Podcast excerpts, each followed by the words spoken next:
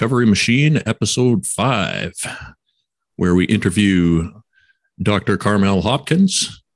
And I guess, Corey, you're going to do most of the interviewing, and what I'm going to do is kind of sit back and uh, ask questions as I uh, as I come across them, and uh, we'll kind of break into a conversation um, as we go. Yeah, that's right. Sound good, everyone? Sounds, Sounds great. Hey, Carmel. Hi. Thank you for having me. Thanks for being here with us. So we'll start off with a couple of couple of easy ones for you, and um, yeah, we'll just kind of keep going. So tell us your professional title to the listeners. Um, I'm a general dentist. I've been um, practicing since 2008. I graduated from Loma Linda University in California. Um, kind of bounced around all over the place at the beginning, moved down to Washington State, worked there for a couple years, worked in Alberta for a year, uh, settled in Salmon Arm for the majority of my practice, I would say, and um, had a little blip as we'll get into, and I am now working in Vernon. Cool, cool. And what made you decide to get into dentistry in the first place? Uh, I was thinking about that when we were um, my husband and I were driving home today, and um, I was actually at, you're a nurse, and I was actually um, on the path to uh, do nursing in my undergrad, and my dad was a big influential factor in my decision to change into dentistry as he was a sales rep for a dental company my entire life. I was always kind of around the dental world. I worked at a dental lab when I was in high school and uh, in the summers in college.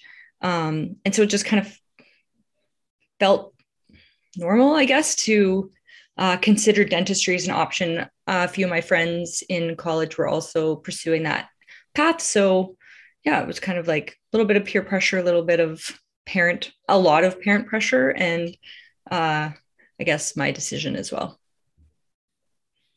So you didn't uh, you didn't dream of being a dentist as a little girl. I, I did not. I actually hmm. dreamed of being a nurse since I was a little girl. Uh, working in health healthcare for sure. Um, nursing. Uh, I I knew not. I kind of knew from a young age not medicine, um, but nursing or dentistry would have been one or the other. And had I not got into dentistry, um, you know, it would have been something to think about for sure to change paths into nursing but not pharmacy. I know how you feel about pharmacy. No, not pharmacy. No, never pharmacy. Pharmacy was never an option. Didn't even know that was an option. never heard of a pharmacist before. no. so, so what's your workplace setting like now, Carmel? What um, what area of dentistry? What does it What does it look like for you? Um, so like, I was in private practice, and although this is still considered, I guess, private practice, I'm working in a nonprofit. So um, I work with uh, a part of the community that is underserved. Um, oftentimes, they don't have any insurance. Um, they're on social assistance. Um, they're homeless. Um, a lot of addic- a lot of addiction. Uh, just people that just don't have access to dental care, uh, we provide that at a discounted rate or a subsidized rate by grants that we get, um, often from the government or just donors.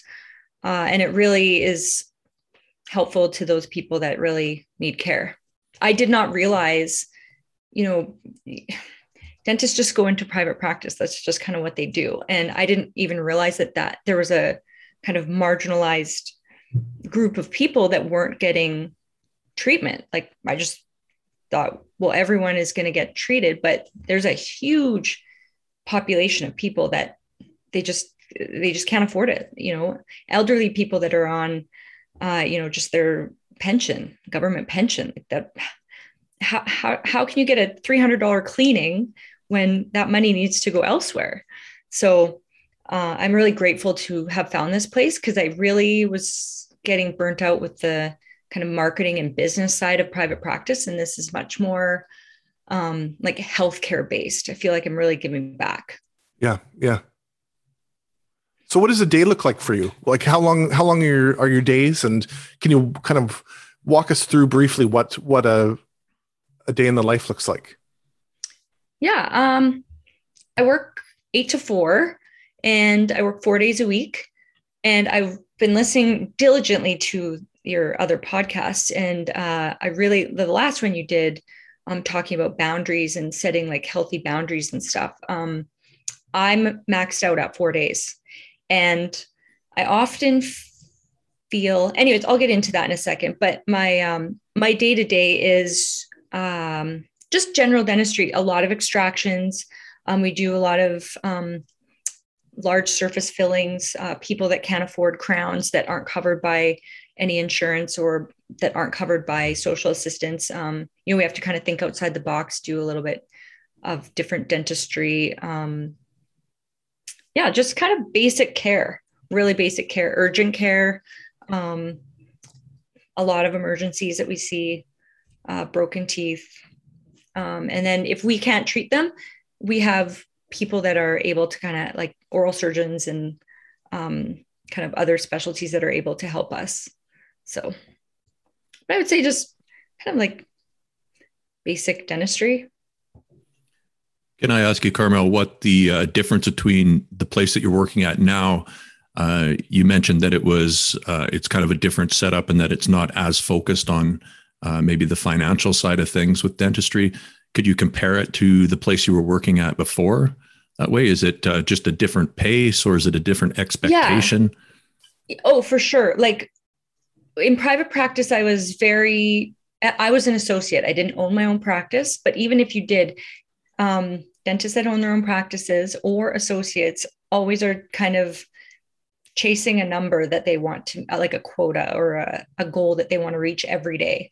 Um, sometimes that can be really challenging when um, a you're not busy like you know it ebbs and flows so um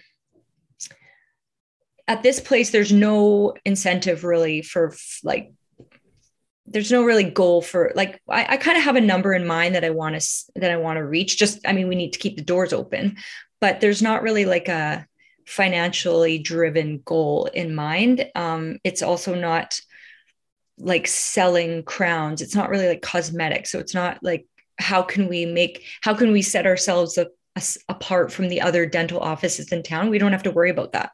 Um, so it's a little bit different pace that way. It's it's not as competitive, I would say, um, which I love because that was not my jam. right. So okay, thanks. So, Carmel, we wanted to get into a little bit of your substance use history, and and you know, we know we know you, Carmel, from from our recovery community um, through the caduceus groups that we attend.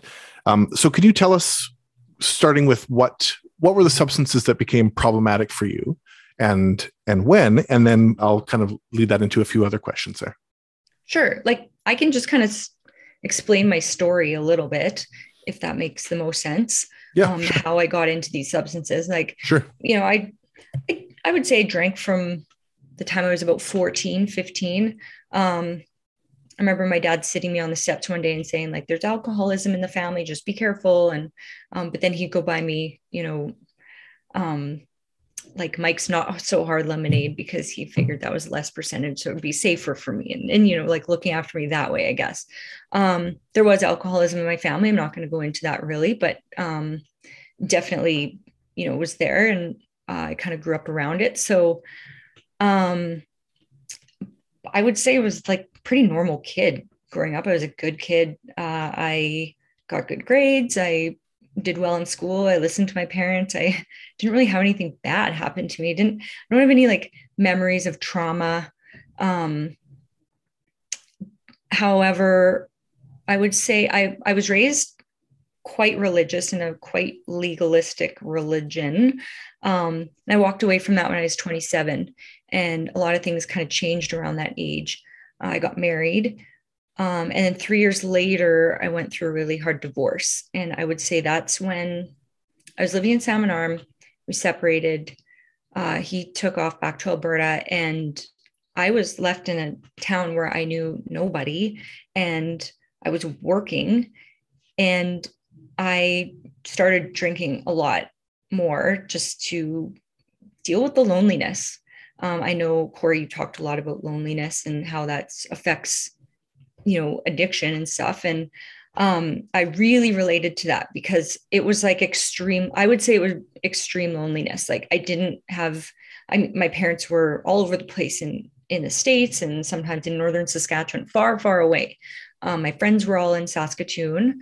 Um, so, and I, I didn't know anybody in Salmon Arm. So it was a tough road for a while. And I tried to be the strong, independent woman that could deal with the divorce and, and just kind of sweep it under the rug and move on with my life and, and carry on with work.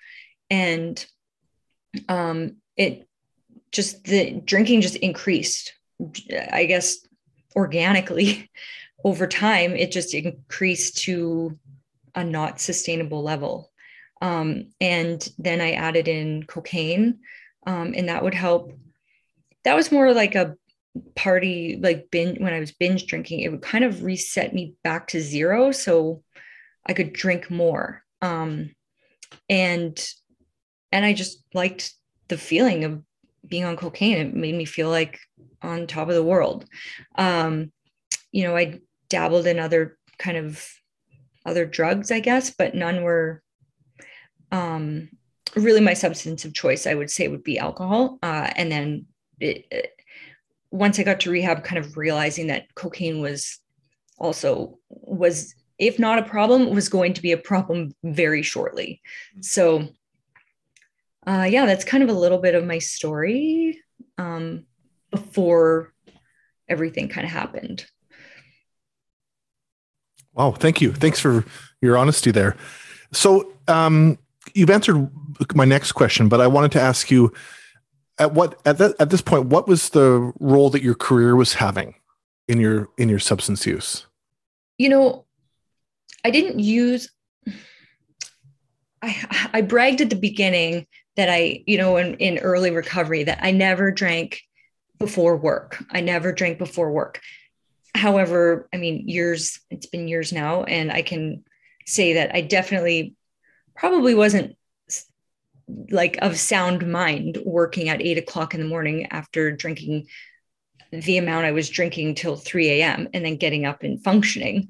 Um, so um, I, I didn't notice that it was a problem at work. Like I just made sure to separate that very clearly from like in my mind in my mind at that time i could say well i wasn't drinking at work i was i just coped with it i coped with my problems after work at four o'clock i left and i went to the bar and that was just a routine it helped de-stress me from the day um, but i i don't know and i guess i haven't really spent too much time thinking about it um, like how much it affected I, I, well, I can answer. I think it affected my dentistry probably more than I know.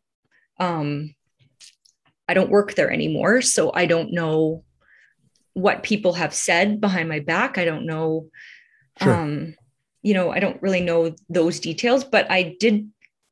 I tried to keep them as separate as I could until the end. You know, waking up in the morning and vomiting before you go to work every day is definitely affect it's going to affect your job at some point so yeah and and did um was there an effect from from cocaine that you noticed or you can reflect back on with your work? There yes. I remember a couple of days where i had to call in sick um because i was cocaine made me f- when I came down from cocaine, I got really like like a hangover times a thousand, like jittery and like electric shocks kind of it's hard to describe but like i would twitch and and uh, i just didn't i just felt really terrible like like worse than i've ever felt from alcohol and so there were a couple of days where i definitely had to you know call in sick and you know, oftentimes those were Mondays, like I have the flu on Mondays, um, conveniently. But um, yeah, I would say those were definitely like not regular occurrences. It happened a couple of times or a few times. But yeah. Um, what about? Uh, I just wondered because you hadn't uh, talked about it very much before in meetings and stuff, um, or maybe you did briefly back in the beginning. But um, when you think about the, you know, kind of the the pace of the dentistry that you were doing then um, versus what you're doing now, would it maybe be fair to say that it was too early in your career to be able to kind of consciously be aware of what your limits are as far as you know um, like you said now you you prefer working four days a week and you like the position that you're in because it's less focused on the financial side of things. And i know for a lot of people myself included especially early on in my career i didn't think about my limits that way i just yeah i kind of just jumped into the job and did what was required of me yeah is it 100% 100% like I, we weren't taught any of that in school. I mean, they don't teach you uh, about your mental, looking after your mental health in school. Uh, and it was just kind of, especially when you get out of school. Um, I'll speak for myself. I had crazy amounts of student loans, um, and I still do. And you know, so you're kind of driven to work as much as humanly possible. I had also, you know, I think our parent, well, again, I'll speak for myself, my parents, um, that generation um, was just always wanted me like you should work more. You should work more days. You should work more hours. You should constantly work work work. Like you know grind it out grind it out. You're young. You've got tons of energy. You've got tons of stamina. And it wasn't until like really recently when i can where i had to sit my parents down and say you don't understand what it's like to work as a dentist so don't talk to me about it anymore. Um, you know you have no idea what it's like to to just you know work with emotions like that like eh, like you know i'm like glued to these patients basically um, for an hour and feeling everything that they're feeling their pain and their um, fear and their anxiety and how to kind of you know i have a really good therapist now and she teaches me how to walk away and kind of cut those strings after every patient but i didn't I mean, this is all new. Like this is just in the last couple of years that I've learned how to do this at the beginning. None of that was none of that was taught to me. Nobody told me about that stuff. And um, you know, I guess I'll kind of stray off. Maybe you guys can bring me back, but you guys were talking about perfectionism the, on the last um, podcast. And, you know, in dentistry, well, perfectionism is enormous. Like we're talking like like a quarter of a millimeter perfection and and so it's very easy to um, have those negative self self that negative self talk come in when you're dealing with such perfection.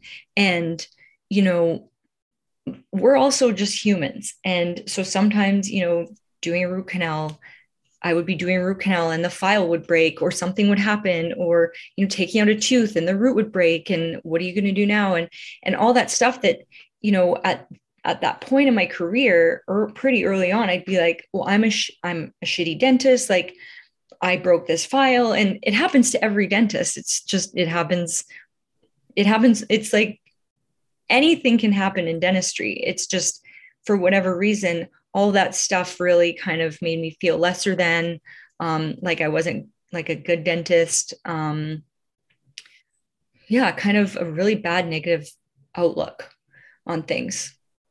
Kind of straight off topic there. Sorry. No, that's that's that's really good stuff, and it it is important because uh, the stuff that you're talking about there is ubiquitous throughout. I mean, uh, I could say ninety percent or more of the people that uh, that we see in uh, healthcare professional setting uh, meetings for uh, substance abuse are all they're all the type of healthcare professional that does attach quickly to people's feelings right that part where you're you just get out of school and it's i was i was not aware of that as a problem uh, and many people probably are not aware of that when they get out of school and the ability to kind of like you said, cut that cord at the end of each interaction is a skill that I found requires time and actual mm-hmm. cultivation. Um, Yeah. Some people are naturally better at it than others, for sure. Uh, and some people have more trouble with it. Um, just, I think, based on, you know, everybody's, it's kind of a sliding scale for how people uh, are kind of dialed into other people's pain, I guess. So maybe Yeah. some people experience it more acutely. And if that's the case, then it makes those interactions harder to kind of finish off and, and move on to the next person. So yeah, Yeah, that's sure. that's definitely important. Uh, And you know, when I was um you, you know, probably at the height of my addiction when I was I was highly traumatized and I didn't realize until the second time I went to rehab I was highly traumatized from my divorce and hadn't dealt with it at all. And like I remember days going to work just like being in the car on the way to work just sobbing and and being so lost and so confused in terms of what I was dealing with and then you walk through those doors and you're you're the doctor. Like you you kind of run the show and you have to make decisions for people. And it's the same with nursing or pharmacy. You have to make all these like decisions. Mine wasn't life or death luckily but you know these big decisions um, for people's health when you're when i'm like internally struggling so hard and trying to hide that and put on a happy face and be pleasant and kind and oh man that's a lot. And it still is a lot you know to separate work from like your real life and the shit you're going through. And then I think about what you said a, a couple of moments ago about about the, the emotional state of of people that you were interacting with, and how m- most people don't want to be at the dentist, or many don't at least. Many people are in pain or having a bad day, and and I wonder what that. And then you've got you on the other side of the chair, who's traumatized and stressed out. What was that like? I mean, did, would you then go home and did did that contribute to Oh. days where you where you drank more and thousand percent like for sure it did and it was daily like it became it became like alcohol was like my best friend it was like my security blanket my um the thing that took it all away i've never i don't have much experience with opiates at all um but you guys talked about that it took it it, it took it away um it took all that feeling and pain and i mean i brought it back a thousandfold later on when I got sober. And I want to get into that and just, um, you know, down the road, we can talk about that. Just Sure. how a lot of people think that once you get sober, everything's like, you know, rainbows and sunshine. And it sure as shit is not um, at the beginning. Um, but yeah, for sure. It was, it was, um, you know, and I still struggle. Like, I don't, I wouldn't say struggle, but I still have moments after work where it's like, and I joke about it sometimes at work. I'm like, oh, God, I need a glass of wine after that one. Like, and it's not a coping mechanism I even think about using anymore. Like, it's just kind of a, a joke that I'll, you know, or, you know, I'll say to my assistants, like, you need to go home and have a beer. Um, you know, I know I can't do that as to cope, but it's definitely still something that I think about um, after hard cases or emotionally charged situations that I'm in. And I think that that's just like you guys talked about in your last, last podcast, that little kind of entity that's going to sit there and he just sits there now. He doesn't like, he can bark all he wants, but it, you know, and I'm not going to answer to it, but yeah, he's for sure there on those days, um, hanging out. So, yeah, and the and stimuli doesn't to live with change. it. Yeah. yeah, it doesn't. Yeah. So, can you think of any other ways where it was starting to affect how you managed your responsibilities? Um, you've mentioned kind of that feeling of a hangover or the feeling of fatigue. Were there any other aspects of your practice that you think were starting to to to struggle or getting more difficult for you to to keep together as as your addiction went on? Yeah. Um, you know, there's like I want to say I held it together pretty good. Uh, but I have moments where um I remember going to work one day and I was just sobbing and sobbing. And it was right at the end before everything kind of hit the fan. And my boss looked at me and he's like, What's wrong? And I said, I don't know. I just don't know. I'm so sad. And um, we talked about this in the last Caduceus group that I was mm-hmm. in. Like, I, I don't really have feelings of depression, but I could definitely tell like those are moments that I think that that was what depression feels like, where you it's just unex in, like unexplained sadness, and I couldn't make it go away, and and in those moments, it's all I could think about was finishing up as fast as I could so I can get out of there and have a drink, and all my sadness would be gone, and that compounds on itself.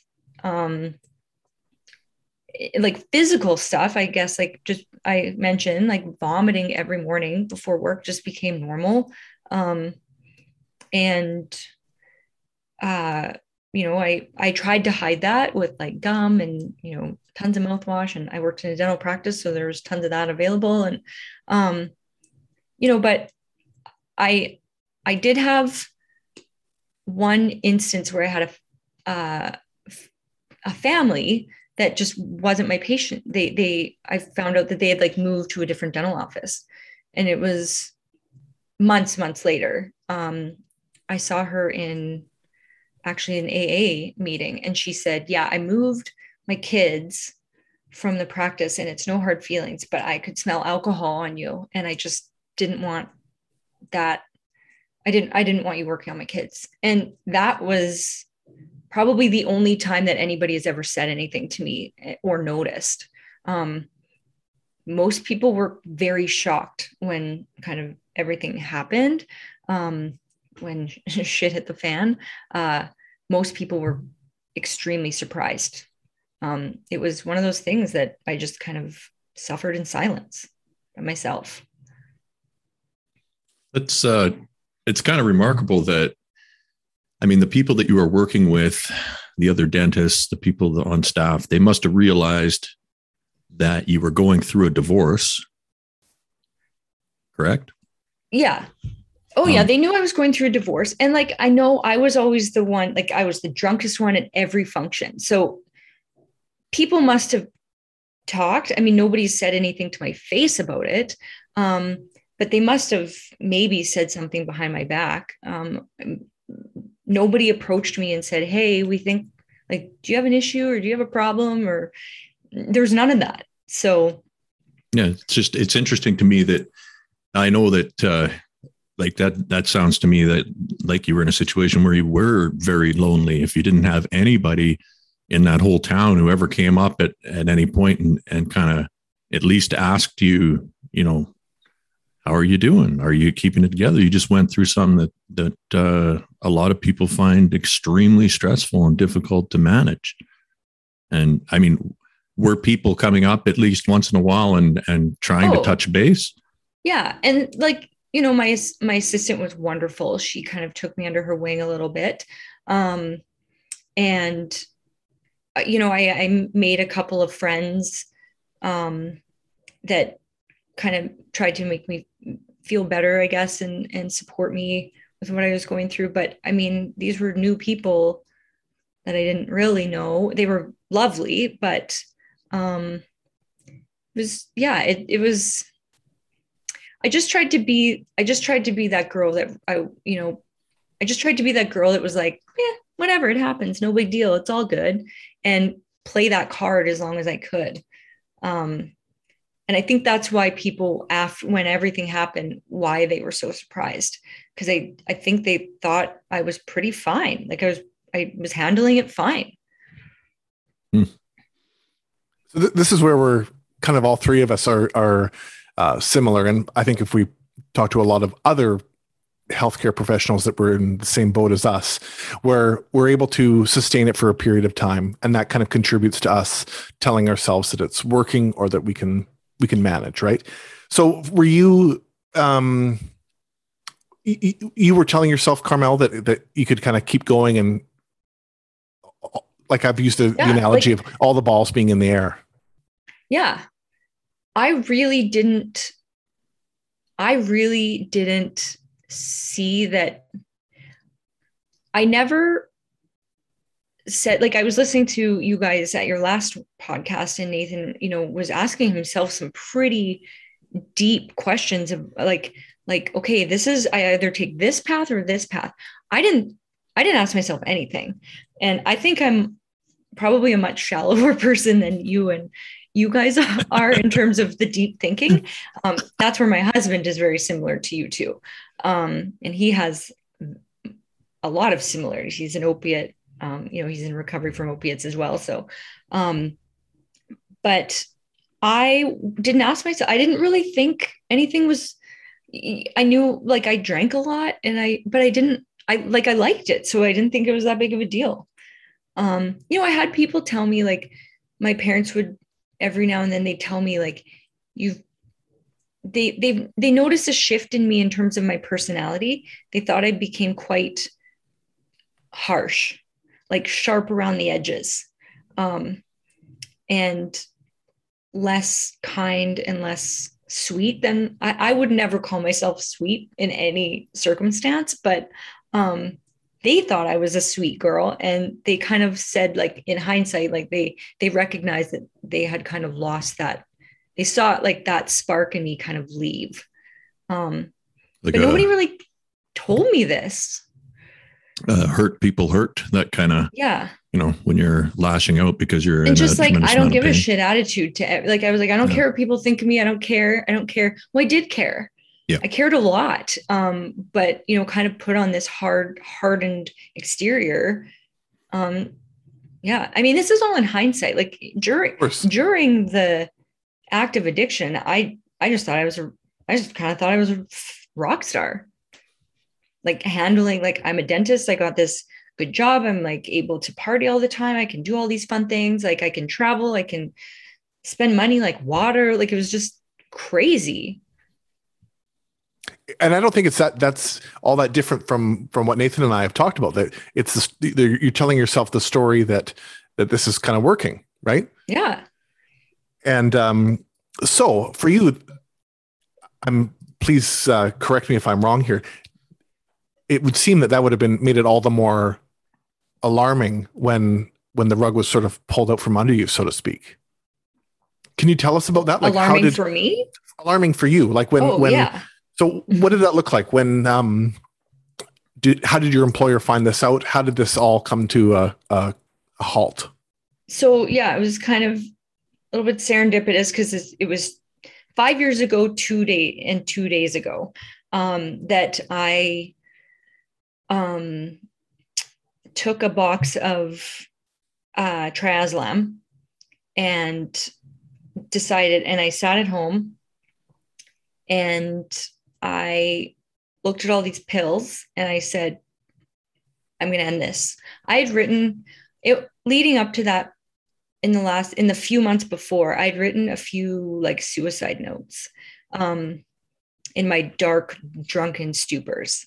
Um, and, and then threw them away and whatever. Um, but this one, I, I left a suicide, I wrote a suicide note out to my family and I looked at these pills and it was just, I just took them. And I said, Kate, let's see what happens. Um, and then I instantly panicked, like horrifically instantly panicked, and drove over to my best friend's house who didn't live very far away.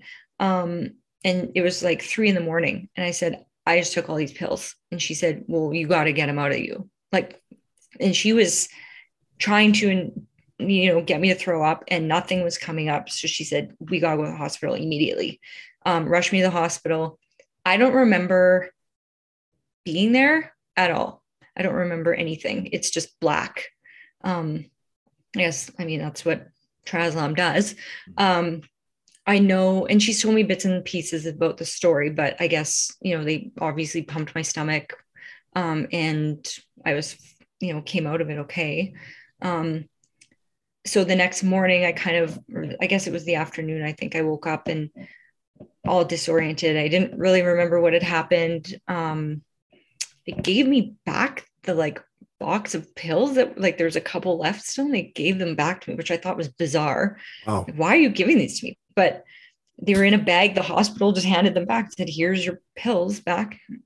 Anyways, um, and I I remember like I I got a ride to my best friend's house, picked up my car, drove home, smashed into a park, like smashed into a pole because I was still out of it, I'm sure. Um, parked my car and kind of that was it. And just carried on. And this was right before Christmas. And I think we were closed over Christmas. Um, I get to work a few more days after that. And I just went to work. Like it was like nothing had really happened. And I get a phone call a couple days after that. Must have been really shortly after that. Um, and my doctor called me into her office and said, you know, I got this report from the ER and I have to report you to the college. And I was like, what?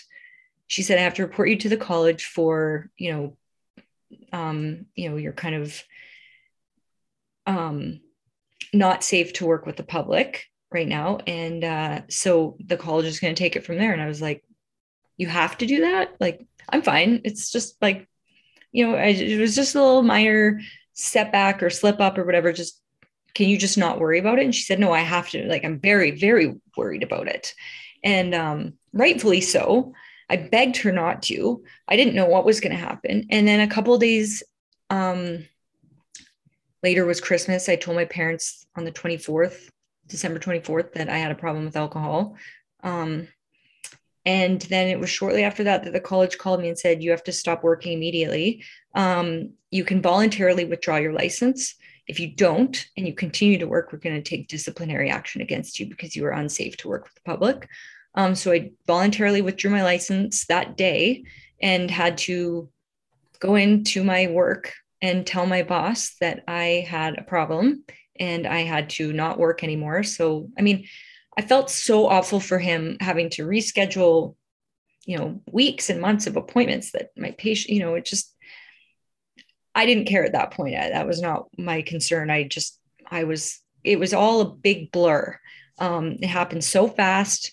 Um, and then the college was saying, you got to go to rehab. We're going to line you up with this company to get this IME done with this doctor. And I'm I didn't know anything what was going on. I just kind of looking back on it, it it was very blurry to look back on it. Um, and I kind of just went through the steps that they told me to be here at this time, go to this meeting, have this appointment. And um, three months, two and a half months later, I was shipped off to rehab.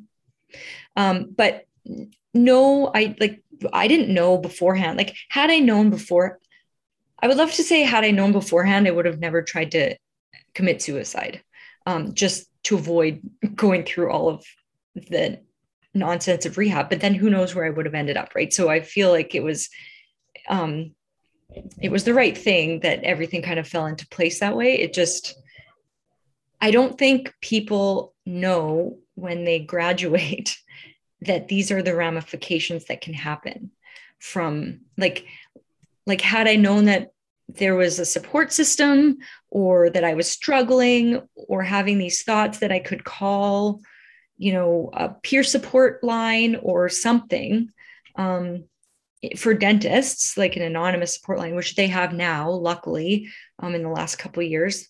Uh, they started that. But I mean, I didn't know any of that stuff. It was just all new to me. Yeah. It, it, it's interesting, Carmel, when you when you just when you tell us about the those events that led to you uh, taking those pills, and it reminds me a lot of kind of a similar story that I've heard from other people, and myself included, where I think there's a part of us that realizes that we're out of control, and maybe even if we understand it on a on a conscious level there's there's a deeper understanding of the seriousness of it that's that's kind of happening uh, on another wavelength, I guess you could say. And that the part that understands that, I think, is the one that is responsible for those type of actions. Where, you know, I, it it's it would be interesting to know what your mind state was as far as were you really interested in killing yourself, uh, or was that were you throwing out, you know, were you putting up a flare type of thing? I, I really do think like I've had a lot of time to think about that, and I really like in my soul feel like it was a huge um, cry for help. Yes. yes. And um, I, I, yeah, I had a lot of substances in my body that night too. So it was like, I don't really remember my, I don't remember, I, I remember looking at the pill, but I don't remember like, I just, I, I don't remember feeling so hopeless that this, this was the only way out. I just, I, and that right there tells me that's a cry for help. You know, the fact that I immediately drove over to my friend's house and asked for help yeah. Um, but isn't it yeah. interesting that that the mind does that? Yeah. You know, even oh, in a yeah. state where you you know you're probably you're low on sleep, maybe you're you probably your nutrition is you know you're probably uh, hypoglycemic.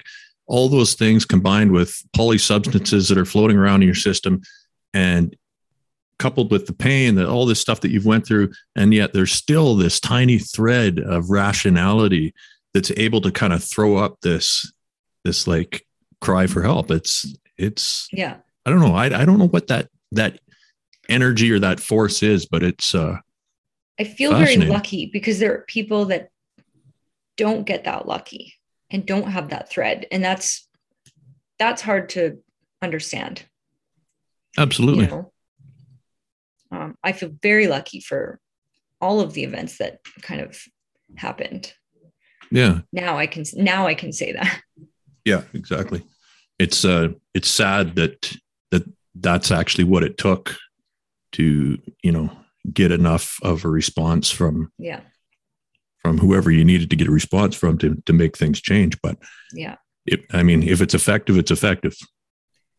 In terms of like the employment stuff, you know, my boss was very supportive at at the beginning. He was he he was shocked um, and just go get better and come back better. And that was kind of his response um, at that time, at that moment in time. Um, he said, "We'll take care of it on our end," and um, you know, kind of sort out all the patients and stuff. And uh, so that's kind of where I left. That's where I left work. And what was it like to tell your family?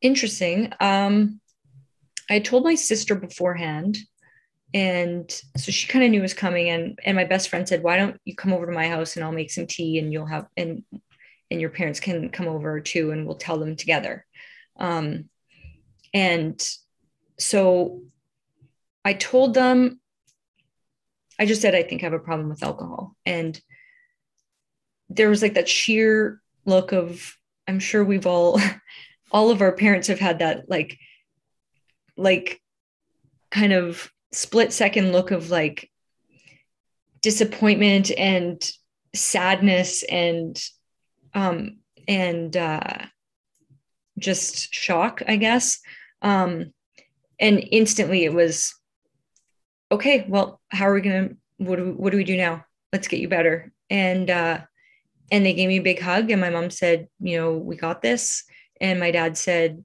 um you know like i totally get it I understand where you're coming from. So, and it was just not even a big deal. I mean, obviously, they probably were like very, very upset, but I think for them, they said it was a huge relief to have me finally tell them that something was wrong and that really opened up the communication with my family and I. Like they had no idea that I was struggling with my divorce. I didn't even tell them I was separated for 6 months. Like oh, just wow. like um you know, kind of carried on with i think i don't want to i don't want to like get too much into my family dynamic but um there are a lot of things that i think families do that sweep things under the rug and that was that was our family just swept our problems under the rug. And so now i was kind of forcing some of the problems to come out of the rug and now we have to fix them. Um, which has been really great for like the the last five years have been nothing but wonderful in terms of opening up communication and, being honest and truthful with one another. And yeah, it's really changed our family for the better. Well, uh, kudos to your parents for handling it like that. Uh, I know what you're talking about when you uh, when you're telling us what it's like to tell your parents. I mean, it's uh, nobody wants to do that. Nobody wants to disappoint their parents. Nobody wants to stress their parents out.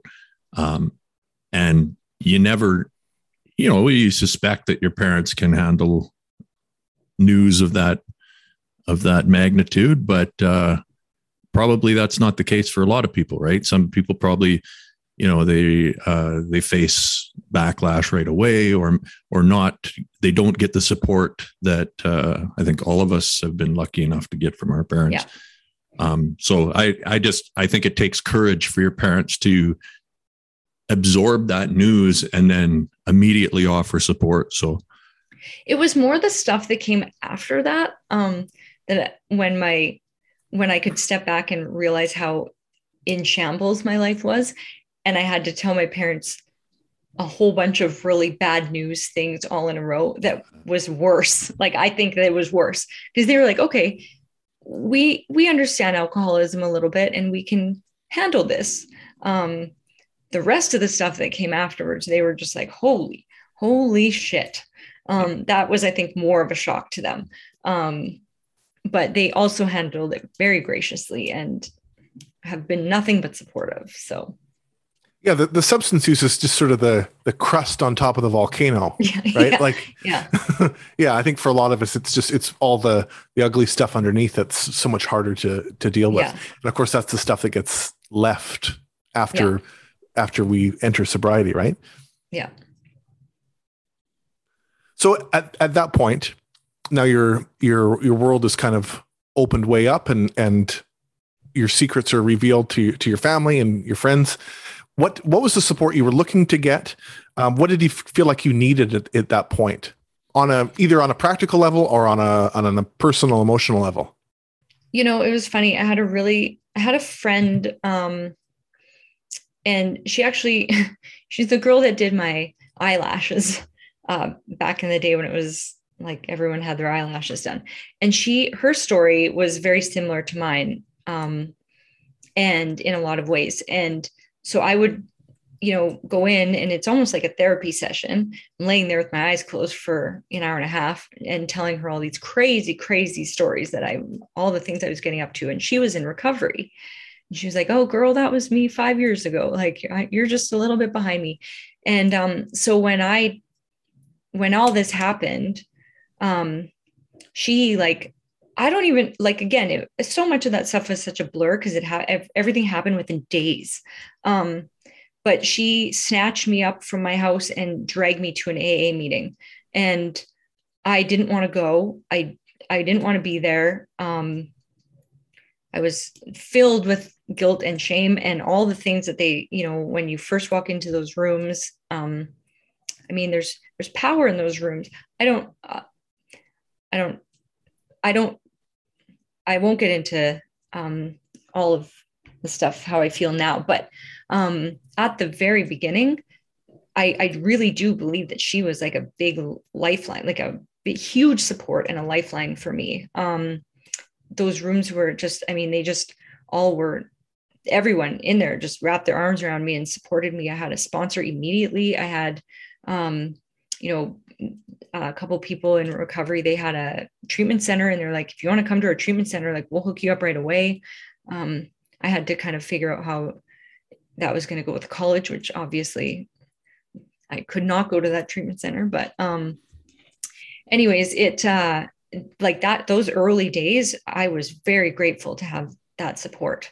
Um and yeah i guess that's what i can say about that and then how soon after after you know ex- the moment of exposure oh. did you did you go to uh, an addiction specialist? Did you have your IME done? I would have had my IME done in January. So this happened Dece- the end of December. So January, mid January, I got sent for an IME. Um, and uh, earlier mid January. And it was um, she was lovely. She was so nice. And it was very long procedure, long visit, hours and hours and hours of everything from I, I didn't know what to expect. It was like five or six hours of just from the day you were born to today. Um, and very quickly on, I was like kind of seeing where this was going. Um, and I I knew based on my answers that I had a bigger problem than I had ever said to myself out loud. Um, so, um, yeah, and then it was kind of not suggested, but well, I guess suggested. I can use that word. Suggested that I attend rehab. So, and what would strongly have, recommended? Yeah, what what would have happened if you didn't? Uh, I would have not been able to work as a dentist anymore. Right. Yeah. So, so that's that's kind of the deal. it deal. was not really an option to say no if I want if I didn't want to give up my career. Right. So, um, and at that point, I wasn't given a choice. It was I was told that it was Homewood. Um, I had to go to Homewood. My reasoning the reason i was given was because i it could be a conflict of interest to go to a place in bc because i could have patients that i know at that same treatment center in bc which didn't really make a lot of sense to me because the treatment centers were on like on the coast and on the island and i'm in interior like i'm like i don't okay. I, I didn't, I mean, what can you say? I was like, okay, I guess that makes sense. Sure. I wasn't given another option. So that was my choice. I was just thinking about how how powerful it is once we start to kind of take an inventory in you know I, I think I had the same experience in in the IME with the addiction specialist once you start to kind of it's a rare opportunity to inventory your entire life and every substance you've ever touched and oh, every yeah. aspect of your of every type of history that you have. It's pretty pretty yeah. heavy to look at it all right in front of you, isn't it? And I think, you know, like I know you guys kind of touched on it in your last like people can use substances and recreationally and it's not a problem. Um I think it would be interesting like if people did like if someone who didn't go through what what we went through if they wrote down the same things that i wrote down i think everyone would be sent to rehab oh. like i just feel like everyone according to what they if they're really truthful and honest would based on the the you know guidelines would be sent to rehab yes the, if you went by the dsm-5 and uh, cataloged people that you just you could randomly walk around and just hey come over here for a sec. Yeah you're going to rehab. Come over here for that yeah. you're going to rehab. There, there's yeah. not going to be very many people at all who are not going to fall into into the category of being sent off there. Um, yeah. but um, yeah it's it's it's again the the kind of relationship to your to the substances and and why you're using them and what the motivations are and whether or not they're contributing to uh, positive events in your life or negative events. And yeah. that's that's kind of more the issue. Um, but it's it it's yeah it's it's interesting just to but i mean i like to not downplay my situation i definitely i definitely feel like i can look back and i can i can say that I needed to, I needed help. I needed support. I needed to go figure some shit out. Um, so I'm not taking that away from my my own experience. Like I just, it was, it it just kind of opened my eyes to. It started to kind of open my eyes to this whole world, the recovery machine, um, and I'm grateful for it today, uh, for sure. But yeah, it was the beginning of kind of what was to come right? Yeah, you're um, you're I think the the last remaining member that I have in Obsidian um, from my original group, and uh, I think you're you've got to be probably the not to say that it's it's not like you were in rough shape to begin with. It's just I could tell that you were not having a good time. I mean, you're you know, you I was really were- frustrated. Yes, I, I think that's a that's a fair way of saying it. And, and to watch you over the last whatever it's been now, more than three years, I guess, uh, kind of go through all this personal stuff and and take charge of your health and it just it's it's been pretty amazing so Hmm, nice. Thank you. yeah I, you're you're definitely one of the more inspiring um, cases of recovery i think that uh, that we've we've had so Yeah, that means a lot.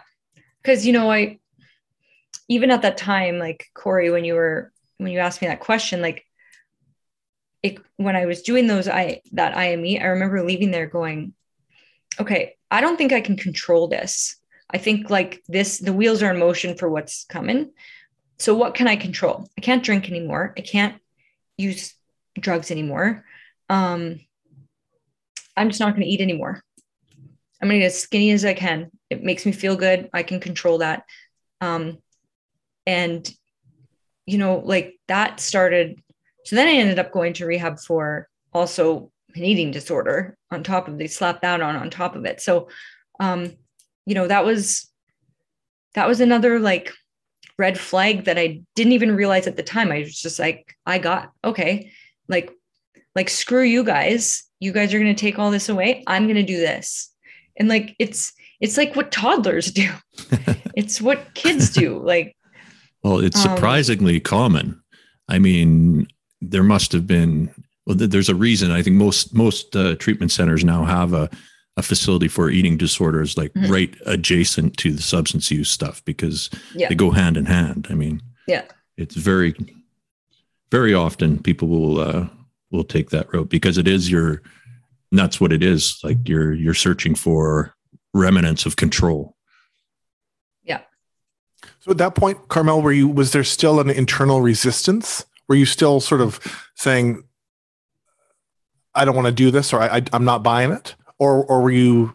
Was there a part of you that was um, kind of just like at that point i remember like between before i had my ime i guess like between the hospital and before i had my ime there were a couple of days like my mom stayed with me to kind of like babysit me um and there were a couple of days where i'm like screw it i'm going i'm just to go sit at the bar and drink i don't care and so you know it was a couple of those 24 hour shifts because i couldn't i couldn't like at that point i was i was going to be the one in control. And then by the time i had my ime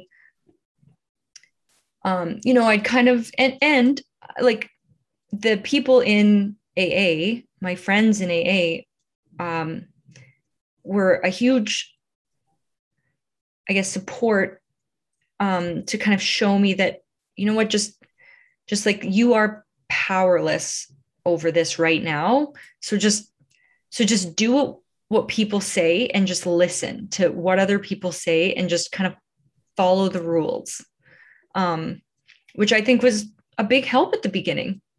Um, you know i didn't know what to do and other people knew what to do and were going to kind of take the reins from me a little bit. And that was actually kind of comforting to be like huh you know what? I can let other people make some decisions for me I don't have to make these hard decisions. This is all happening kind of for me. So, which was kind of a peaceful feeling in a way. Yeah. Scary. I could see that. It's a that's a wise decision at that point for sure. Not one that I I was interested in making, but uh, uh, it's like now at, at this point, looking back and looking uh, having uh, the opportunity to look at other people's situations, and I really do think there's something to the the first 90 days that uh, just if no matter you know what route you want to take after that if you can just manage 90 days to get your head out of that cloud Mhm. and then once you're out of the cloud you can make a decision you know make whatever decision you want at that point but at least give yourself that much of a toehold because Yeah. without it your your ability to make a wise decision is let's say impaired to put it Yeah. mildly The hard thing was was after the IME and waiting to get into rehab um, was what I would call like white knuckling it. Um, I luckily had amazing parents that invited me down. They were down in Arizona.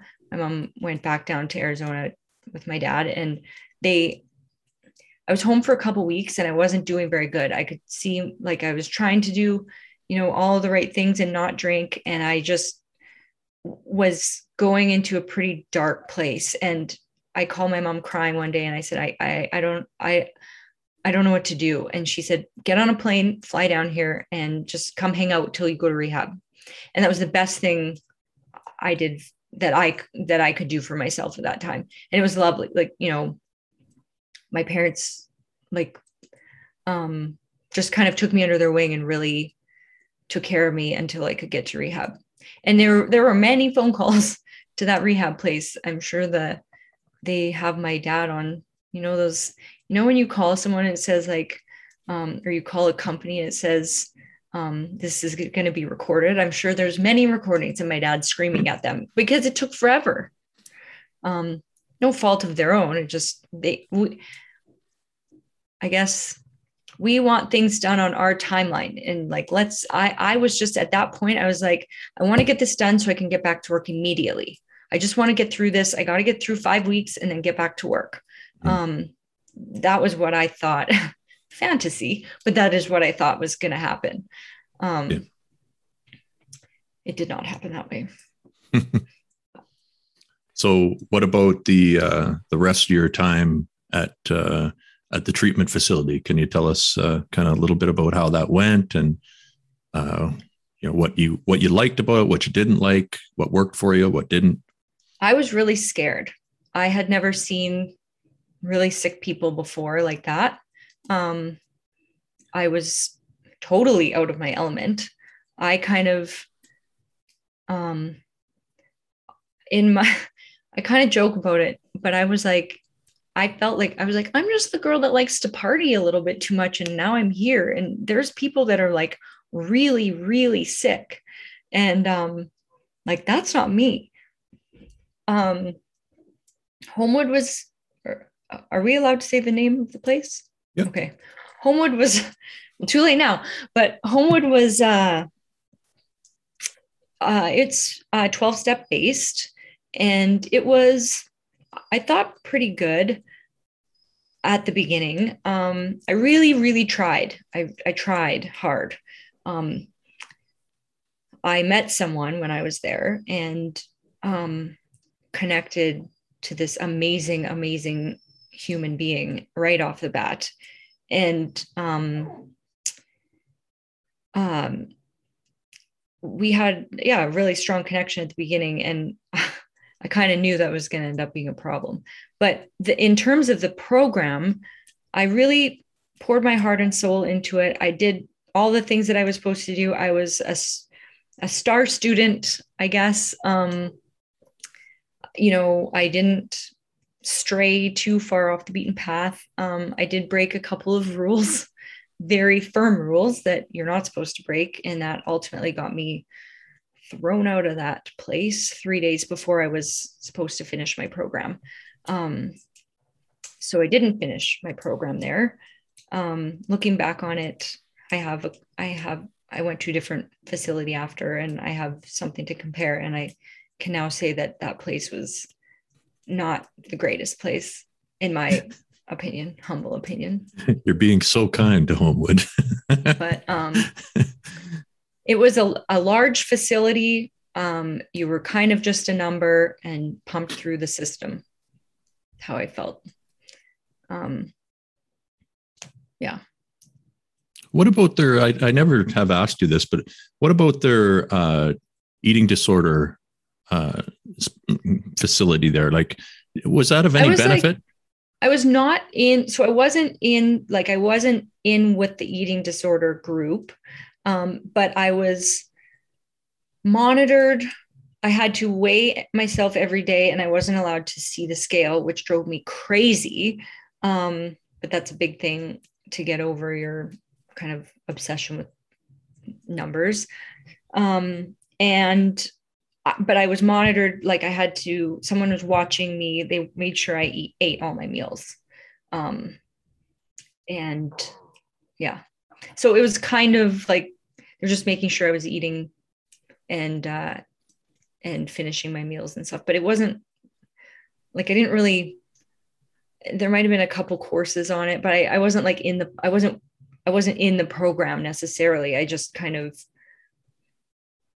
it just yeah i don't know it was kind of gotcha. useless to be honest it didn't really do much yeah so they were they were basically it made me mad just... it made me mad every day well, I was going to say it's like they find all sorts of interesting kind of creative ways to torture you while you're in there, and that's yeah, that's a new one, right? If you've got an eating disorder, let's weigh this person and not show them the scale every single yeah. day while they're trying to deal with a uh, substance abuse issue. But uh, yeah, so did you have to start from square one when you went to the next facility?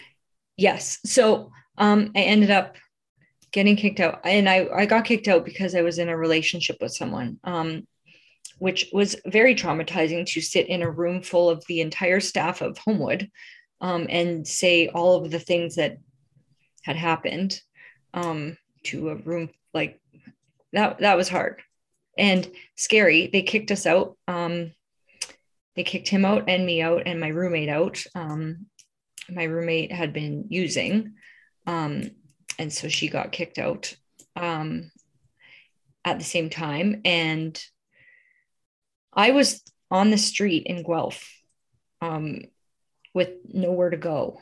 I didn't have a flight. I didn't have really a lot of money. Um, I got a hotel room and um, with the person I got kicked out with. Um, we ended up getting a hotel room and basically I drank for five days and he did what he did for five days and we just um, ignored the world around us, I guess, in Guelph, Ontario, until finally our parents said, you need to stop this and come home. And uh, yeah, but it was, I was it it shocked me that I was drunk within one hour of being kicked out of Homewood, like like beyond drunk.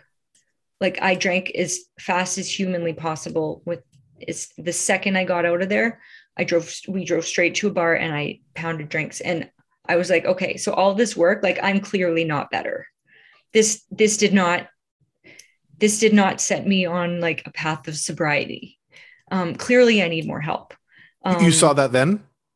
I saw that then. Well, yeah. once I got home, like I yeah. guess once I got home, it I was like, holy shit! Uh, like that took minutes. Yeah. Um, you know, so I got back and um,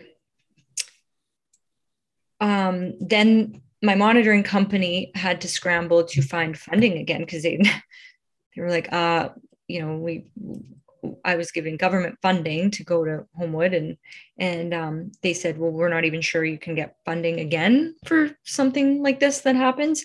My college called me. They were everyone was so nice. I will say that everyone was very very supportive and very nice. And um, my college said, you know, well, unfortunately, you didn't complete a program. You have to complete a program, but you know, we'll we'll work with you. Whatever needs to be done, we'll help try to get you some funding to go back. Um, so I think I had another IME, I had to do it all over again, start from square one. Another IME.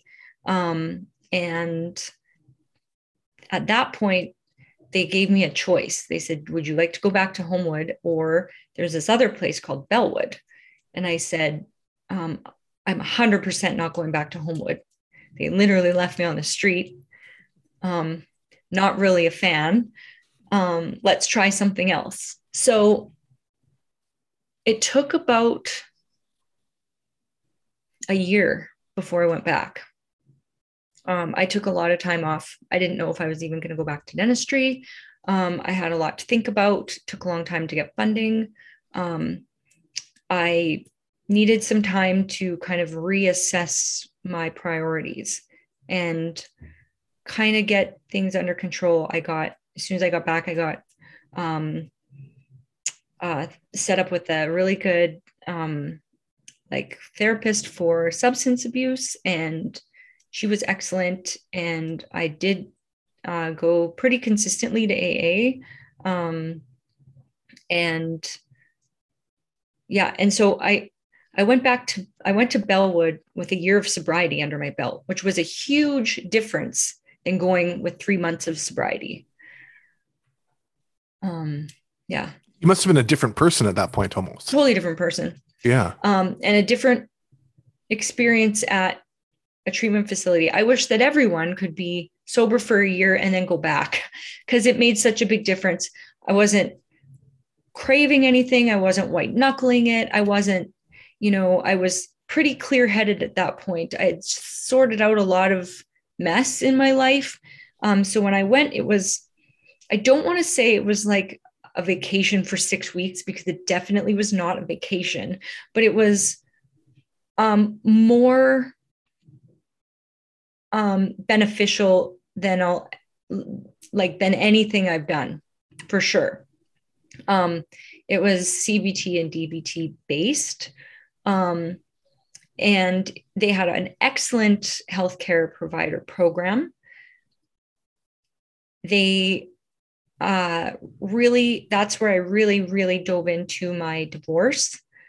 I didn't even, I didn't even talk about my divorce in Homewood at all. That wasn't an issue. I didn't think it was an issue. And it, Bellwood really made me aware that, okay, this is where a lot of my trauma came from and a lot of my substance use kind of started ramping up. So um, I really got to um, really dive deep in in Bellwood and do the work, and it was amazing. What about uh, were there any kind of sports programs or anything like that that people like to do, and anything like that that was fun to do while you were there? Uh, yeah. Um, I know that's kind of a tongue in cheek question um, because they talk about it a lot, but um, yeah, it was, it, we played a lot of volleyball. Yeah. There's volleyball like every, every day when you had your, like, you, you had downtime, uh, all of us would get together. It's a really way smaller facility. So you're a lot more connected to everyone and you kind of get to know everyone. Um, and we would just have little volleyball tournaments every day. It's great. That's awesome. I didn't Lots know I of... could. I didn't even know I could play volleyball, and I came out of there kind of a pro at volleyball. So wow, yeah. six weeks. That is awesome. Um, uh, quick question for you: Whatever happened to uh, the the uh, gentleman that you were hanging out with uh, from I Homewood? Married him. You met? Well, what? We were told. we were told when we got kicked out of Homewood um, they sat us in a room together and they said, if you guys leave here together, you will die. Mm. And which is kind of extreme. But they said extreme, most yeah. addicts um, that end up together, one will die or both will die. Absolutely so, false, by the way. Um, well, lots of things were false at Homewood.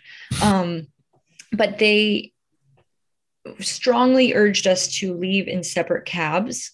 Um, which it's hard to it's easier said than done when you are with someone and you get kicked out together like you probably are going to go hang out together for a while um anyways we he's from nova scotia we went our separate ways after after we left and uh and um he ended up coming out about a month later and we were very good supports for one another. Um, I would not recommend anybody um, that is. I, I don't recommend it for anybody. It's it's definitely challenging. However, I will say this: um, in rehab, you kind of there's no secrets in rehab for the most part.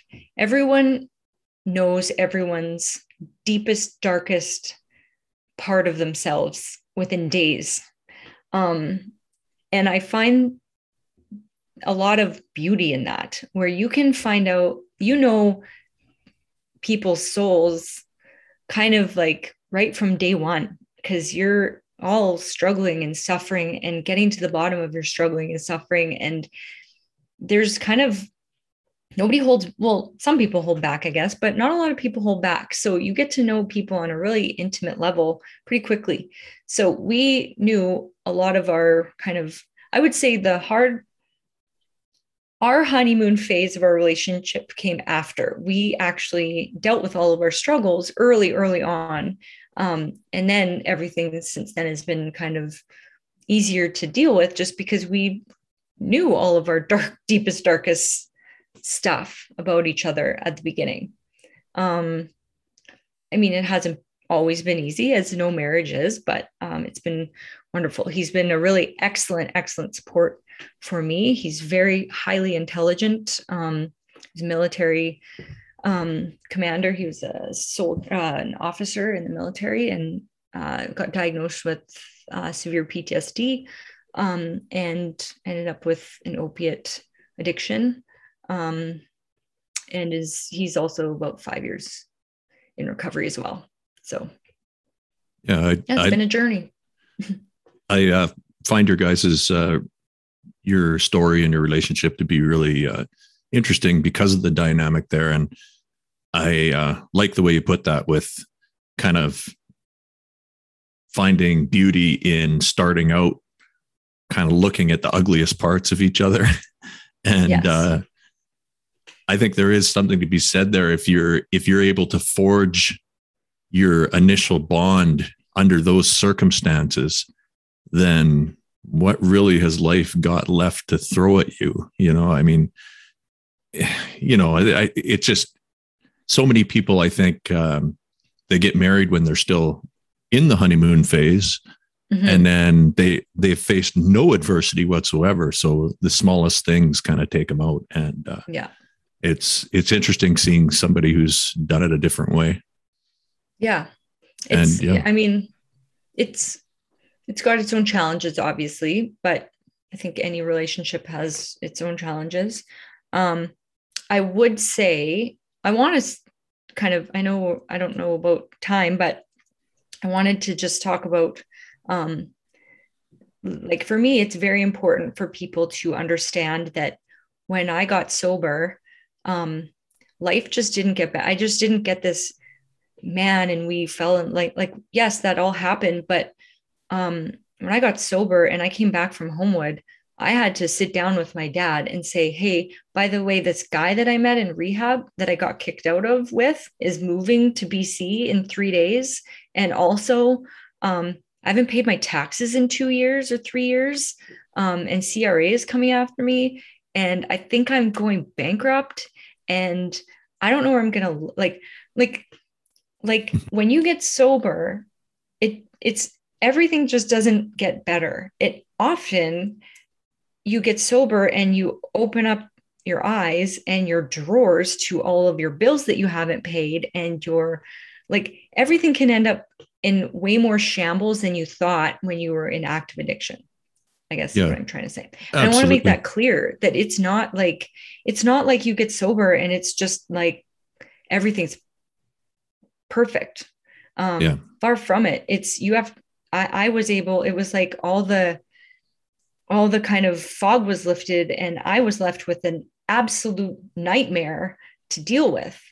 Um, and yeah, it was not fun. I was able to do it because I was sober, um, but it was not fun. For yeah, I, the first I, two years, I would say at least.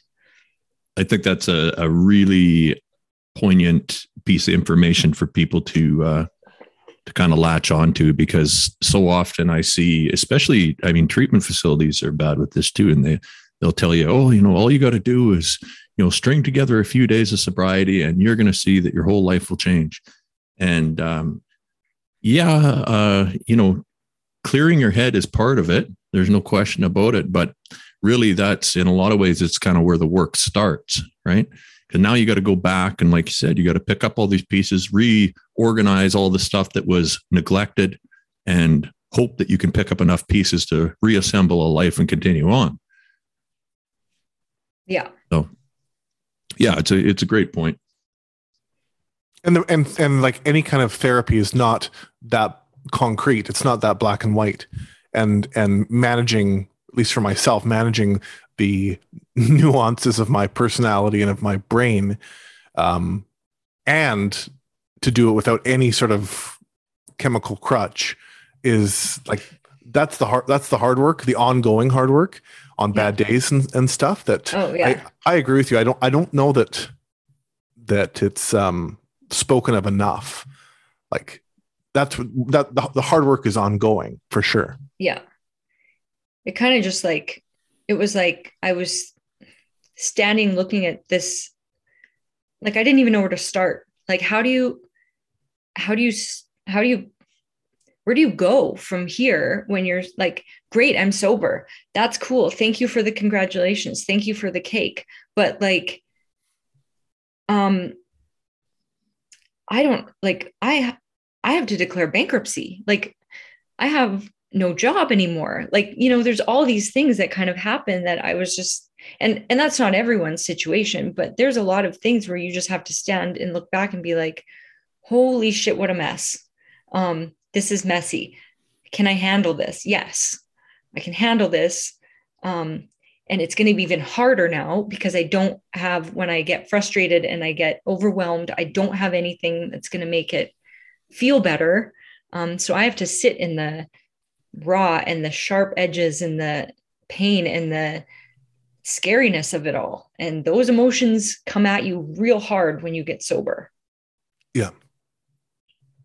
So yeah, that's that's it, you you put that really well. Like that's that's those are the those are the hardest moments, but that's also I think where resiliency gets built up from is like managing those situations and sitting in it, literally yeah. facing facing those things. Yeah. So I wanted to ask you about how um, one of the questions we wanted to ask was how long did it take you to start sort of feeling feeling like yourself, feeling better? And you can take that however you however you want to take it, Carmel, about what feeling better really meant. And then I also wanted to ask you how what were things that you you and your partner used together to to kind of formulate a healthy lifestyle for yourselves and to as checks and balances yeah i mean like i didn't have like physical like physical cravings um took a long time to go away. Um like a year maybe longer. Every now and then i'll still get them like just odd ones will pop up here and there. Um holidays are sometimes a little bit harder.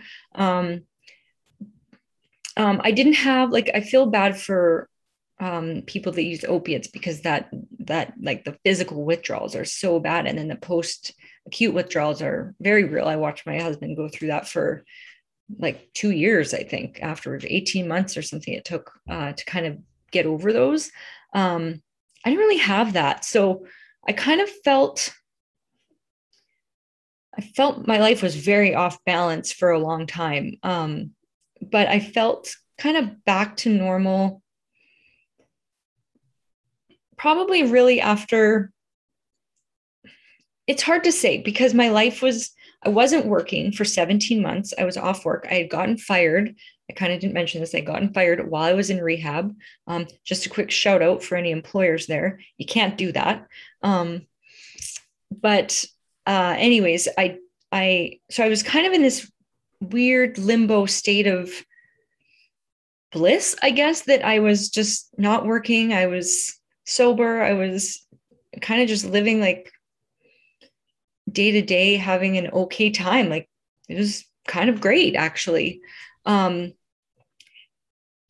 I would say probably, I would say feeling like me again. Oh God, two years, like a long time.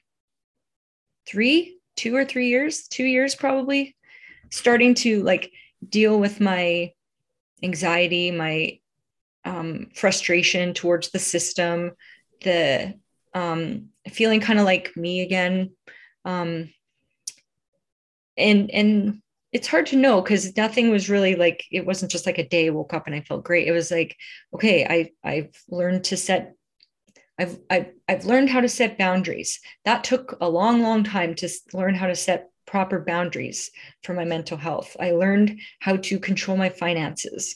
I learned how to dig myself out of a hole from financial disaster. I've learned how to um you know communicate better with my partner like there's all these things that kind of happened over time that now i can say like yeah i totally feel fine and normal now but i don't know like it's not like a set time really but i would say uh, like a while like at least a year. Well you're probably uh you know just from what you're saying there it sounds like you probably went through a lot of growth after yeah. this all occurred. Yes. because maybe you weren't looking at these issues as closely and then this allowed you to have some time to kind of deal with these issues and and you know yeah. find strategies that work for you. Yeah. And that was um you know a lot of and like the way i did that was um well rehab like the second time i went was really beneficial um like greatly beneficial to help with my ne- negative self-talk. Um my um his name was edward at bellwood and he was wonderful. And he um kind of like over the six weeks i was there um teased it out of me that i like i i walked away feeling like i'm not a bad dentist i'm a i'm a good dentist i'm a um i'm also not just a dentist like i'm not like my my identity isn't just my profession. My identity is Carmel.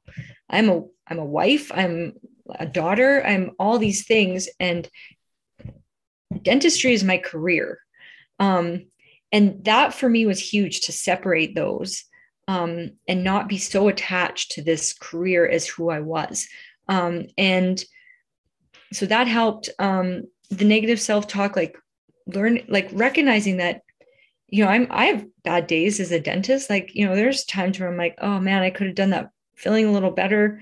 Um, it could have been nicer, could have been more perfect, but I'm like, you know what? The kid was six years old and squirming around, and I did what I could, and it's not my fault. And I can always fix it in a year from now when he's a little bit, you know, like there's things that now I can talk my way, my way through that make me um, not beat myself up so much when when things aren't perfect. Um, and I have a really excellent therapist right now. Um, and I know that's not available to everyone. I'm grateful to Veterans Affairs, being a wife of a veteran, that I can have that opportunity to have a really good therapist. Um, if you can do it, I would advise people to um, get therapy. It can help. It's not for everyone, but it can. Um, and yeah. So know.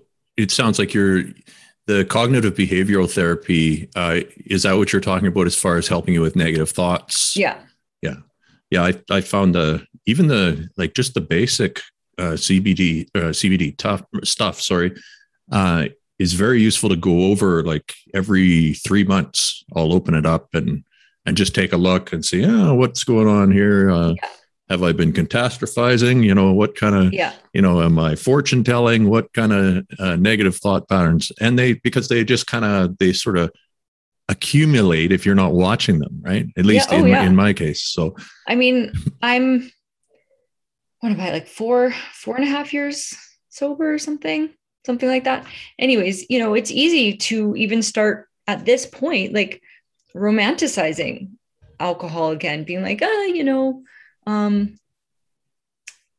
it's you know maybe down the road i can maybe maybe i can maybe i can have a couple drinks like maybe it's not so bad and it's it's really important to make sure to kind of go back to all that cbt stuff and and look at it again and and be like no i got to check myself before i wreck myself because i just yeah i just know that path yeah you got to know your limits um how much longer you're getting closer to uh, being finished with monitoring? How do you feel about that? Well, I feel like it's not that close. It's still like a year and a half away. Um, do we not start but, counting until the last year? Probably not. Eh? Yeah. Sorry, um, I, I, I thought it was shorter than that. I'm you know, at the beginning, monitoring really well, as you know, Nathan, maybe not so much you, Corey, because you weren't there quite at the beginning, but I was known as the girl who just would bitch about monitoring for my whole time. Like my 15 minutes or 10 minutes or whatever I got to talk, it was just yelling about monitoring. Um, tests. And now, you know what? Those P tests kept me clean and sober. Um, I made friends with the girl that um, like took my pee all the time. Um, she's lovely. Um, the company I'm with is great. And I it's just part of my day. Like it, it really affects my day in no way anymore. It's like sending a text to my mom in the morning saying, Hey, how's it going? It's basically that. Hey, do I have a P test today? Hey, nope, not today. Okay, cool. See you tomorrow. Like it's so not even a big deal. And if it is, and if I do have a P test, I just go do it like yeah. the money part of it will drive me crazy forever but that's just you know what? I also have to really stop and think about how much money was he spending on booze? Like yeah. really. Way more. Mm-hmm. way more money. So to do this if this is my like i don't want to say punishment but if this is what the college enforces for 5 years it's not the end of the world. Yeah i i I think the five years is, uh, I, I still haven't seen any evidence to suggest that that's better than a three year term. Um, however, the monitoring is what made me feel safe. I've talked about it before. And I think for a lot of people, it's, it's the thing that allows you to at least try again. And, yeah. you know, everybody can make up their mind after going back in and, you know, if they, if they feel safe after the monitoring comes down, some people are fine with it. Other people, you know, like myself, I'm probably going to be anxious about it for the rest of my, you know, whenever I'm in a pharmacy, I'll probably feel like that. But um, it's different for everybody. But I think that that component of it is is is definitely worth it. You know, if you're if you're looking at positives of monitoring the uh, yeah. Um, the thing that like I'm lucky because my monitoring company is so great, but you know, hearing others in groups um, I, I feel frustrated for them. Sometimes I think the monitors um, themselves like forget that like we're all just human and you know like sometimes I forget to check in. You know, if it's a Saturday, sometimes I forget to check in and it's past 12. And I remember at the beginning, I would call Nathan crying and be like, it's like, it's 2.30 and I forgot to check in and they're going to, you know, they're going to count that as a fail or they're going to, you know, use that against me. And my monitoring comp- company was very cool about it. And they'd be like oh yeah no problem. Don't worry about it. Like it happens. You're human. Um i i do it would be nice if monitoring companies were listening right now just to remind them that you know we are all just human. And sometimes you know we do the best we can but like to go easy on to go easy on people especially in recovery like we're all just trying to dot all the i's and cross all the t's and there's a lot of them mm-hmm. um, mm-hmm. to do so you know just I, I wish that they would have a little bit more grace for people yeah yeah they're not all the same and unfortunately i think some people kind of get lost in their day to day and they forget that people are human and yeah mm-hmm. it's um but yeah we do the best we can uh, did we have any more questions, Corey, or is that uh, is that a good once over? I think we're almost there. I, I wanted to just circle back to the question, Carmel, about because I think people will be really would be interested to know on how on a day to day or a week to week basis how you and your partner is, is, it something you guys talk about openly um, and what does the sort of your, each other's um, health and wellness look like now in yeah. in your own because you've got two two parallel journeys, two very intersected journeys, and it's yeah. kind of a unique a, a unique thing. Yeah. So for sure, I'll touch on, and this is you didn't ask me this, but I'll touch on it anyways. Um, sure. First, um, just in terms of like now, five years later, working at this nonprofit, um, I have very clear boundaries um, with what I can handle, what I know my mental health can handle, um, you know, it's very easy for, especially how busy we are. It's very easy for me in my head to be like, well, maybe I can pick up an extra, like an extra day here and there. I can handle that. I can do it. And I just, you know what? I just, I've done it. Um, and usually I my mental health takes a hit for it. So I'm very firm on not doing that and and just that's just not an option for me. Um, I don't tolerate people. Um, we see the, the practice that I work in. Um, sometimes people can yell at us and get mad and stomp their feet and get really frustrated. And I don't tolerate that. There's a lot of dentists out there that would probably, you know, try really hard to make it work and i just i just i'm too busy and i it's not that i'm it's not that i'm not empathetic it's just i'm not tolerating that on my mental health i'm not taking that home with me i don't deserve that um and that's just that's a hard line for me as well. Um so um so that's work. And then with my husband and i um our journeys we we kept our recoveries very separate. Um, and we talked openly about making sure that our recoveries were very separate. So um, he was on his journey um, of recovery and d- did things the way he needed to do things to heal, and and I respected every part of that. Um, and I went my own way with my journey, and he respects everything that I do. Um, in terms of health and wellness, um, he's very fit and very active. I try to be fit and active. I'm like zero. Um, act well, it's not that I'm not active, I'm not athletic. So I have to really try hard um to keep up with him. But um we well, you're a professional uh, volleyball player. Oh well, yeah, it's been a couple years. Um, but um, you know, we make sure to like we found a lot of solace in nature getting out in nature um, found a lot of healing in uh, nature um, we read a lot of um, books that interest us in terms of recovery so i mean they don't all have to be they're not aa books they're not but just self-help books i guess that are um, w- whatever we're kind of into at that time um, we take our diet pretty seriously now. Um, I know that I have a very um, that eating disorder entity is always sitting there, um, always talking to me every day. And so I take my diet relatively seriously. It's harder on Christmas, um, but um, we try to kind of really make sure that our diet's pretty, pretty good. And um, um, I we we didn't realize how important sleep was and i know it's kind of getting into like nitpicky things but we um take our sleep very seriously my husband probably more than i do um i feel like i can always like go on four or five hours of sleep and be fine um i know i can't but i i just run on higher adrenaline than he does i think um and so oftentimes we'll just even sleep in separate bedrooms um, just so that we can get good quality sleep so we can be good partners to each other. And we're fine with that. Um, yeah. So I think just it's pretty basic stuff, but stuff, nothing that I was doing when I was in active addiction, like none of it.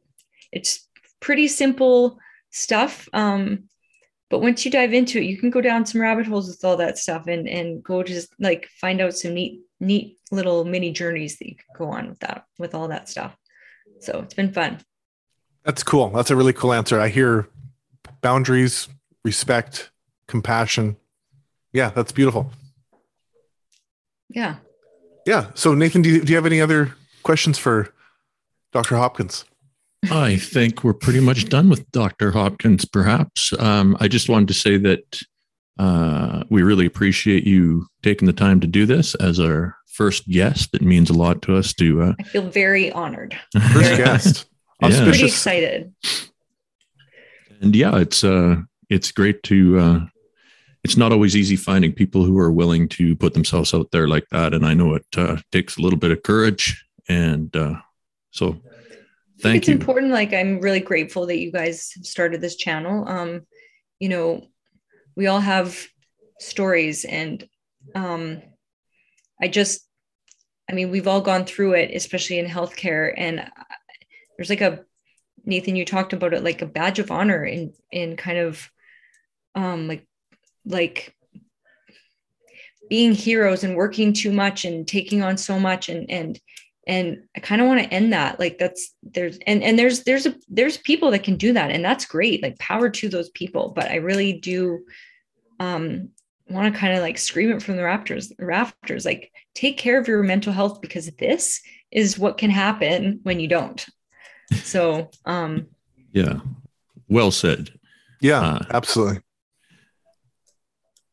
yeah so i guess we can uh yeah that's uh that's about time i think Did, was there anything else you wanted to uh, throw in there carmel i think no nope, uh, just really grateful keep going and um i'm yeah i'm looking forward to hearing more from you guys awesome all right yeah, thank you um, for having me you're very welcome. Um, yeah, thank you, Carmel. Thanks for your courage, and it's a it's a gift that you're giving to the world by sharing sharing your story with us.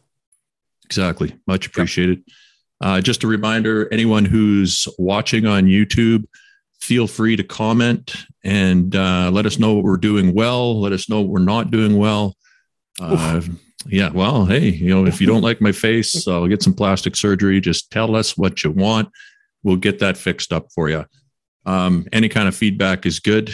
And yeah, that's about it. So we'll call that an episode and uh, see everybody next time. Yeah, thanks, guys. See you soon. Thank you for having me. Take care.